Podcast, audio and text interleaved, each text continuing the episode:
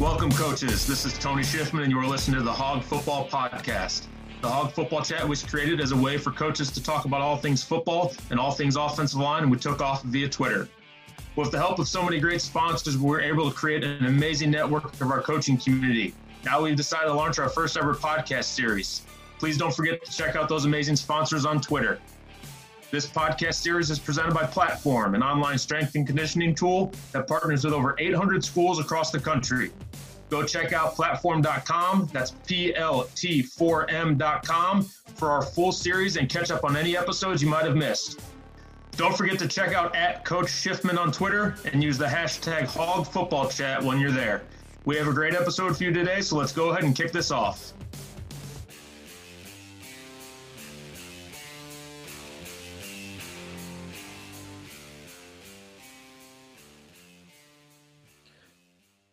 Before we even kick off the podcast, I want to just remind everyone to go like, subscribe, and keep up with these weekly episodes. If you like what you hear, spread the word so more coaches can tune in for our weekly podcasts. All right, here we go. Hey guys, welcome to another edition of the Hog Football Podcast. Today I've got one of my very close coaching friends, Joe Osovet, with me. Uh, coach Osovet is currently the tight ends coach at University of Tennessee after serving uh, two years off the field there. Uh, before that, he spent time as a head coach at ASA Brooklyn and Nassau Community College, where he won some championships, broke a lot of records, and scored a lot of points. So uh, it's super excited to have Coach Osovet here. Coach Oz, what's going on, man? How are you? How you doing, man? Good to be with you. Good, good. Glad to have you. Uh, you know, first first question I ask everybody, and, and this is uh, it's kind of a softball question, but um, it's still something I got to ask. Uh, you've had a lot of success and had some really great teams. Uh, how important was the offensive line to to the success of those football teams? I think it's it means everything in the world. The the success as an offensive line, especially on the offensive side of the football. You know that old adage of you you win and lose games up front. I mean, nothing can be uh, truthful as that. Uh, you know, from a communication standpoint, from uh, from uh, you know being able to run the football, uh, opens such so many things up from an offensive standpoint. So obviously, the offensive line is, is, the cog that makes this whole thing go. You know, the quarterback is as much to do with it as anything, but you live and die with the guys that work their asses off in the trenches. Yeah, absolutely. Like I said, it's uh, I kind of knew the answer we were going to get, but I still like to I like to hear everybody's response. So um, so uh, I appreciate that. Um, you know, couple first question I have for is, you know, obviously right now you're you're at University of Tennessee, a, a great, unbelievable job at, you know Power Five, but you spent a lot of time in, in, in the junior college ranks, and that's kind of where you you know you made your bones. But um, my question is sort of spending so much time there. What are some people have this this strange perception of junior college football? What are what are some some myths that aren't just necessarily true about JUCO football? Uh, some myths that aren't. That's, that's a good question. I never thought of that. Some myth.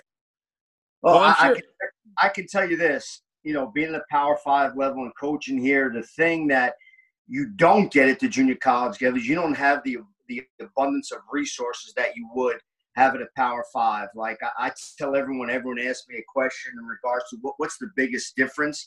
I say as a junior college, not only as just a head coach, but as a position coach at the junior college level as well.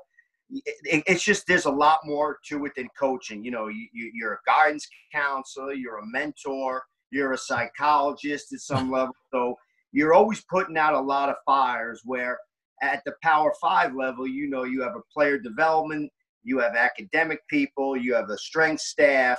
So really your nuts and bolts is making sure you're taking care of your room at the Power Five level. Uh, also being a mentor to the kids at the Power Five level. But you you're not really dealing with kids in regards to all those other aspects. Whereas junior college, you're just I mean you have a staff of ten people and you're wearing a t- you're wearing um, you're wearing all those different hats that all right. those uh, staffs that you have at the Power Five level that you don't have at the junior college level. Uh, myths, I mean, I, I don't know. I mean, you're dealing, especially the two places I've been, you're always dealing with quality athletes for right. one reason or another. They didn't they didn't have the resources or the know-how how to be successful from an academic standpoint or a test taking standpoint. So, um, but there's always there was always good athletes at the places I was, and you know I, I don't I don't know you know I don't know if it's much different to how you're dealing with players at the junior college level. I just think, and, and, and again, I'll use this old adage that if the kids know you care about them, uh, and and and they understand that you're willing to, and you have their best interests at heart, and you're willing to just go above and beyond for them, that they're going to play their asses off for you. And, and I kind of I feel the same way even here. You know, if right. the kids feel like they have you back, they're going to go above and beyond and, and, make sure that they have yours when they step on the field um, for either practice or games for that matter. Right.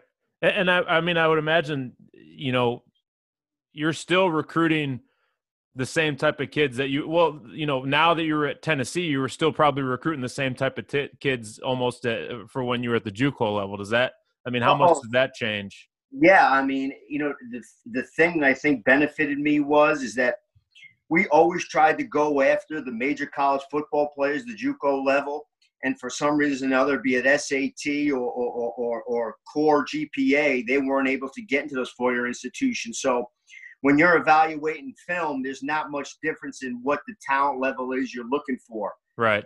Um, you know, you'll have those tweeners though at the junior college level that might have been overlooked, but those were few and far between when you start the initial process of going through the evaluation period of what you were looking for. So um, you hit the nail on the head. I think uh, that helped me a little bit with that transition in regards to having the ability to evaluate and, and, and keep it in line with what we were what we're looking for here at the University of Tennessee as well. Right. You know, and you kind of touched on that a little bit with you're still getting top top quality athletes, and and that that brings me to my next question. You know, um, you scored a ton of points at, at the junior college level, and and you scored a ton of points running you know a high tempo offense. Um, what what made you guys switch to that bolt offense and, and start going to that that fast tempo? Well, here's what we here's what my always and, and this this will tie in real good to your first question about the importance of offensive line. And here's kind of my philosophy on how how I think about this game in regards to trying to keep it as simple as possible. Right, a lot of people revolve around that kiss principle, but what we want our offensive line to do is, is rely more on communication and technique not have to worry about those add-on defenders into the box where the RPO segment came into. And as long as we keep it simple and the communication process is good up front, I think those those those two factors are probably the most important key to offensive offensive success. Mm-hmm. So what how that kind of evolved was, you know, it, from an RPO standpoint, in, in layman's terms, we're going to block five and read the six, or block six and read the seven if you were if you were an 11 personnel, and that's kind of how we went about it. And I think it played. I mean, it was a real advantage for us because it was it was so, sort of simplistic. Uh, we tried to eliminate as much cognitive process from the offensive line as we possibly can, yep. and put all that thought process at the quarterback position and uh, and and I think what really made us take off, obviously, we started implementing, you know, in the late 2000s, we started implementing that RPO stuff. Um, and you heard me speak about that as well right. with regards to, you know, having undersized dynamic playmakers in the slot that really weren't as physical as some of those linebackers that were over the top of them. And so instead of us banging our head against the wall and having to block them if you're running some type of outside zone or trying to cut them off and beating them to the point and inside zone. But we said, shit, if they want to add on, we're just going to throw some type of RPO out there, and and that's how that's basically how that bolt offense kind of took off. But uh, yeah. like like you said early on, I think having the offensive line have an idea pre-snap of what they're looking for uh, widen the formations out to try to get a clear picture of that box count for them so the defense couldn't stem and they had to basically show their hand. That's what really gave us the next step in regards to taking off with that offense that we ran there. Yeah, and, and like I said before, you guys, I mean, anybody interested can can look up some of the records that that you guys broke and some of the points you guys scored and, and it's uh it's it's impressive. It's very, very impressive. So um, you know, another question I've got for you uh, uh is kind of just more for my own curiosity. It, but how? Uh, talk to me kind of a little bit about Neyland Stadium on a Saturday afternoon. How how what what what kind of experience is that? I mean, I'll tell you this. So the first time I went up there in our first spring game, I don't even know. It might have been 18. What is it? Yeah, it was 18. You know, it. We had, I think, we had about 80,000 for the first spring game, and wow. it was. I, I don't get wowed very often in my life, but when you walked out of that tunnel and you heard 80,000 people screaming at a spring game, yeah, and Vol Walk, and the tradition, you know, growing up, I mean, Tennessee was the powerhouse and premier program in the SEC. And you walk out that stadium, and it was just a phenomenon that the back, the hair on the back of your neck literally was standing up. And then I'll never forget, we we opened up uh, our first game. Me being down, we played at uh, we played in Carolina against West Virginia, and then came home. I don't even remember who we opened up against, but running through the tee and and again the home Vol Walk and and being on ESPN and you hear a hundred and some odd thousand screaming and literally the stands. I mean, it's something that people have to put on their bucket list. It's uh, right. it's something that that you'll never forget for the rest. At least I won't. Um, and we're getting back to that. You know, I think our head coach, Coach Pruitt, is a not only is he a brilliant football mind, but I think he's he's a head coach that relates real well with his players.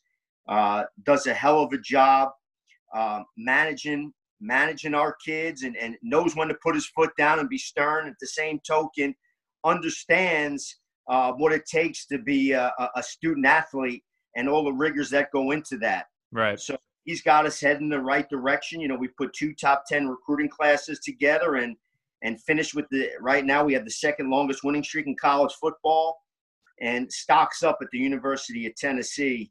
So I'm excited for what this future is going to bring. Uh, offensively, we got Coach Chaney with us now, who's been nothing but successful at every stop he's been, be it the St. Louis Rams. You know, Coach Drew Brees with Purdue and had a long stint at the University of Georgia as a successful offensive coordinator. And um, and, and I'm excited about where this thing's going and, and how the University of Tennessee football program is about to uh, take off. So, yeah. Uh, it's a good time on Rocky Top right now. Yeah. Well, I mean, you know, I've always kind of been a, a, a kind of a, a, secretive Tennessee fan just because I was a, a, big Peyton Manning fan growing up. But, you know, you being involved, I'm definitely a lot more of a, an outspoken fan now. So uh, I'm, I'm happy for you guys' success. Um, last question I got for you, and this is one I ask everybody, Coach. Um, you know, you've you've coached for a long time. Uh, if you could put together sort of your own Mount Rushmore of offensive linemen, what what five guys would you pick? And it can be guys you've coached or guys you've you know even you played with or, or coached against. But but what five guys would you put on that Mount Rushmore? Oh God, that's just such a tough question. Um, well, one of the best ones I'd have to. I, I had two good ones that I've coached. Had to be like Chad Mavetti. Uh, uh, he was one of my uh, offensive linemen at Nassau Community College. Wound mm-hmm. up going to play at, at Florida State. Uh, had Badara Traore, who wound up playing for national championship LSU Tigers. Um, I was always a fan of Kevin Mawae. Yep. Just being a Jets fan. Um, I'm trying to think who else that kind of I've always was in awe about. Uh, Anthony Munoz has got to be on there. Yeah. Um, you know, God, my mind's right now thinking of the guys that I really thought were hell of a football player. I'll tell you, there's a couple too that never wound up making it to the league, but just had that that tenacity and that right don't uh, brought their lunch pail to the table everything every single Saturday. You're talking about guys that have coached the, the Greg Munches and and um, Nick Fairholds and uh, God, th- there's just so so many good ones. I um, who else was good that I that I really looked up to, and I thought they did a great job for me. Um, Steve Paredes of the world. Mm-hmm. It, I, I, forgive me, guys, and I'm missing probably a few guys that out there that I really love. But you know, one thing that we always did, we always prided ourselves wherever we've been is is is is going out and getting some more daddies on the on the offense and defensive line. And yep, you know, Coach Sullivan, Coach Rizzo, the my, my line guys that that where I've been, that they've done a they did a remarkable job developing those guys and getting them getting them where they got to go. So yeah. Uh, but yeah, th- th- there's so many good ones out there. Well, those are the ones you la- the ones you named are, are, pretty good ones. So I know some people will recognize those names. So that's that's yeah. that's pretty good.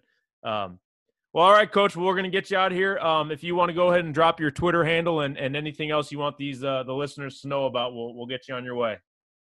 Yeah, it's uh, very easy Twitter handle. It's at Coach Osovet, uh, O S O, V as in Victor E T, and uh, I appreciate you having me on. Like I, like I said, I spoke at your clinic numerous amount of times. What you guys do, be an advocate for for this great game of football. It, it especially this time, uh, mm-hmm. uh, on with this pandemic, people can log on, go to the Hog Football Channel. You guys do a heck of a job promoting our game and and just keep up the good work. I know people are starved to get this thing back and anyway us coaches we really appreciate any way that we can get better and, and logging on and finding different resources on the internet and listen to podcasts like this, I think is a great thing for the game. And it's a great thing to get our minds off of for a little bit of time what's going on in the real world right now. So I can't thank you guys enough for, for doing this for all us coaches out there.